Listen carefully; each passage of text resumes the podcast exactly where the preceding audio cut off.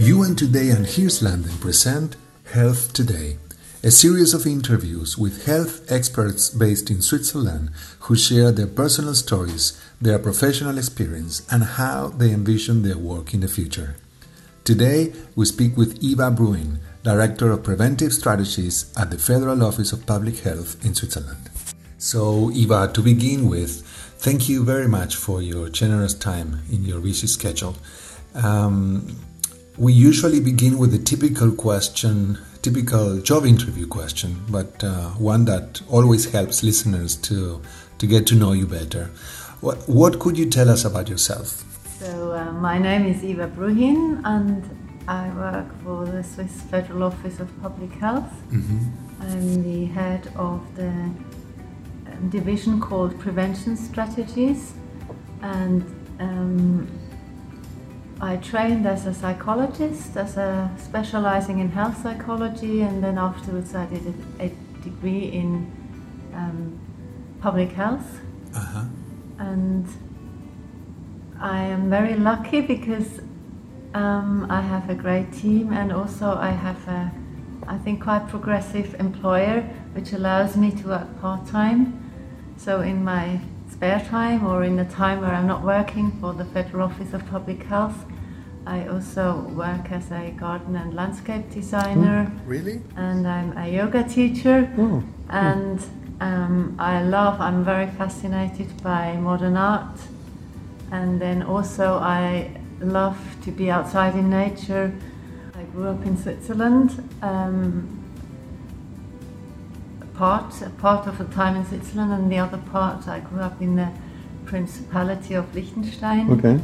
Um, but I'm Swiss and half Swiss, half English. You might hear it from my accent. I'm not used to talking English in my workplace, but my accent is probably quite English.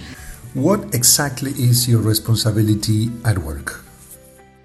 Yeah, so um, my team and I, we develop and also implement national prevention strategies. So that means where do we go as a a nation, as Switzerland, in the field of health promotion and prevention. And of course, we need to work together with other players, such as the cantons, which are really very important for health promotion and prevention. Uh-huh. And so, together with those players, we ask questions such as well, what needs to be done so that the Swiss population stays healthy, can lead a healthy lifestyle, finds health uh, promoting circumstances to live in and um, where are the problems, where might future problems lie um, concerning health and what can we do about that. And so right now we are implementing two big, big strategies. One is um, the prevention of non-communicable diseases such as cancer, but also mental um, disorders uh-huh. or um, cardiovascular diseases. Um, what can we do so to prevent those diseases on a population level? I see. So um, there we talk a lot about um, promoting physical activity, for instance, promoting also so- social engagement, promoting healthy nutrition, but also we talk about um, how we can prevent people from smoking or drinking too much alcohol, things like that. Okay. And then we have the second strategy, which focuses on the prevention and therapy, also harm reduction of addictions. And there we talk about um, substances which could be possibly addictive, um, like made illegal or legal. Legal would be, for instance, alcohol consumption, too much alcohol. But we also talk about uh, potentially addictive behaviors, mostly online behaviors such as gaming or also now gambling, which has become very strong, um, like the cas- online casinos. Mm-hmm. Um, so in lockdown, that became very, very um, um, um, frequently used because the casinos were closed, the casinos in the cities. So it, um, gambling online is a big big thing. Thank you. Based on the on the responsibilities that you have, how would you foresee this job in the future? Um, I could talk about these questions for hours and hours, but I will focus on two points. I understand. so the first one is that I think we're becoming um, increasingly sedentary, and also uh, we're leading an increasingly um, virtual lifestyle. So that a lot of the time we're spending seated in front of a computer or some kind of device and um, and that changes the way we as people live our lifestyles. So, for instance, um, where do we go to if most or many of our relationships doesn't matter if they're private on a private level or on a work level um, are virtual where do we go with the real social contacts, with the contacts we need, also with personal skin contact, whatever, sh- shaking uh, the hand of another person. So I'm convinced that this will have an impact on our health. Uh-huh.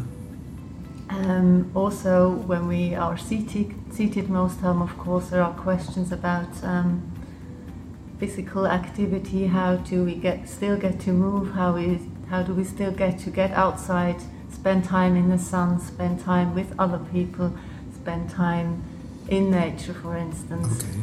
So I think with technology um, or technolo- technological solutions growing, and with us being many hours of the day on a virtual in virtual reality, more or less, um, we need to consider what is happening with us and how and how can we still stay in contact with real life and with our body and with whom whom we are. I see. So this is one theme, and the other one is a more uh, um, a critique more of the our health system. Uh-huh. So our health system mainly is um, thinks about healthcare, um, and if we look at the health expenditures um, in Switzerland, m- almost 98% of the sp- expenditures are spent on healthcare, and only a little bit more than 2% on healthcare, uh, health promotion and prevention. I see. But if we are really interested in having a healthy population, we need to switch this way of thinking. We have to first ask firstly, well, what do we need to do and how much money do we have to spend in order to have a healthy population? Uh-huh. And then uh, the second question will be, how can we support people who need health care, but not the other way around? And our health system thinks the, way, the wrong way around. And that's why I think we still have a lot to do also in, the future. How the, the prevention strategies budget impacted when COVID 19 appeared? If you had to mention a percentage, let's say, how much how much did the virus take out of the 2021 budget? And if it's possible, if we could compare it with uh, 22. I want to be honest, it didn't really impact on our prevention budget because it is tiny anyway. so, um, but of course, the Federal Office of Public Health had to spend loads, loads of money in order to cope with COVID and also to cope with the side effects of um, of lockdown, for instance. So, all the problems we had with um, uh, loneliness with, with the elderly or mental health problems with young people, also um, certain groups of adults. There, of course, we had to spend a lot of money, um, which were separately from the prevention budget. I mean, the Federal Office of Public Health has a set budget per year, but with COVID, we had to take on extra budgets because there's no way we could cope with the budget, the normal budget. No way. Okay. I imagine that your entire team had to somehow migrate from preventing general health campaigns to focusing on, on COVID 19 prevention campaigns. How was that experience for you? Yeah, well, at the beginning, about 50% of our staff worked for the COVID crisis management, uh-huh. um, just to support them. Um, and by now, two years later, it's about 20% of our staff that still support the COVID crisis team. Interesting. Um, but in between, of course, the Federal Office of Public Health was able to, to uh, employ about 100 additional staff just to help and, and, and uh, cope with all the questions around COVID. Okay. So, um, and what we did especially was also to support um, the population with um, helplines um, if they have questions on, on mental health or helplines for youngsters, for young people, for children. Um, we also, with, together with other stakeholders, um, um, prepared like programs for physical activity, what you can do, what can you, how can you move at home in your office at home, or what can you do outside if you can't go to the gym. Thank you.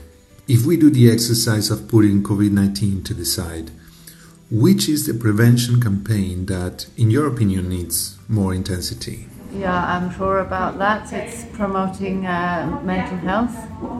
Um, our society is um, many people in our society have depressive, uh, de- depression symptoms, anxieties, um, uh, are dealing with burnout. Um, then we have a young population, young people who are very doubtful about their future, about their own personal future, about the future of the planet and they are not too sure about what is going to come and if they can lead a life which is meaningful to them later on. And that has a huge impact on, uh, on our mental health. And then we have a growing older population which very often feels lonely and very often is, does not engage in society anymore or is not needed anymore. And there as well, this leads to many mental, mental issues and I am convinced that our society needs to talk about more about mental issues. It is still very um, stigmatized, and many themes, topics concerning mental health are taboos. And also, as a society, we need to face our um, our societal problems and talk about them and talk about our weaknesses talk about how we feel as a society, as an individual, and we are not used to talking about such mental themes in that open, transparent way. Thank you. Of all the diseases that you you have had to work with, in terms of, of prevention, of course, which is the one you would like to eradicate and why? Well, I can't really um, answer to these questions because many, very many diseases are really hard to cope with and for, for the ill, but also for the family and friends. So there's not just one disease I could say, well, this must go and all the others are okay. But what I would like to say is if we make sure as a society that we have a healthy, a, a health promoting uh, possibilities to live in, um, we will be able to reduce all sorts of diseases or to uh, minimize their um, effects or their, their severity. So it's not about just one illness, but if we really focus on, on prevention, on healthcare, we'll be able to reduce um, the, the amount of illnesses we face here in the society. So it's a reduction on ma- very many illnesses, not just on one or so. So, thank you very much for listening to this new edition of the podcast Health Today, produced by UN Today and Here's London.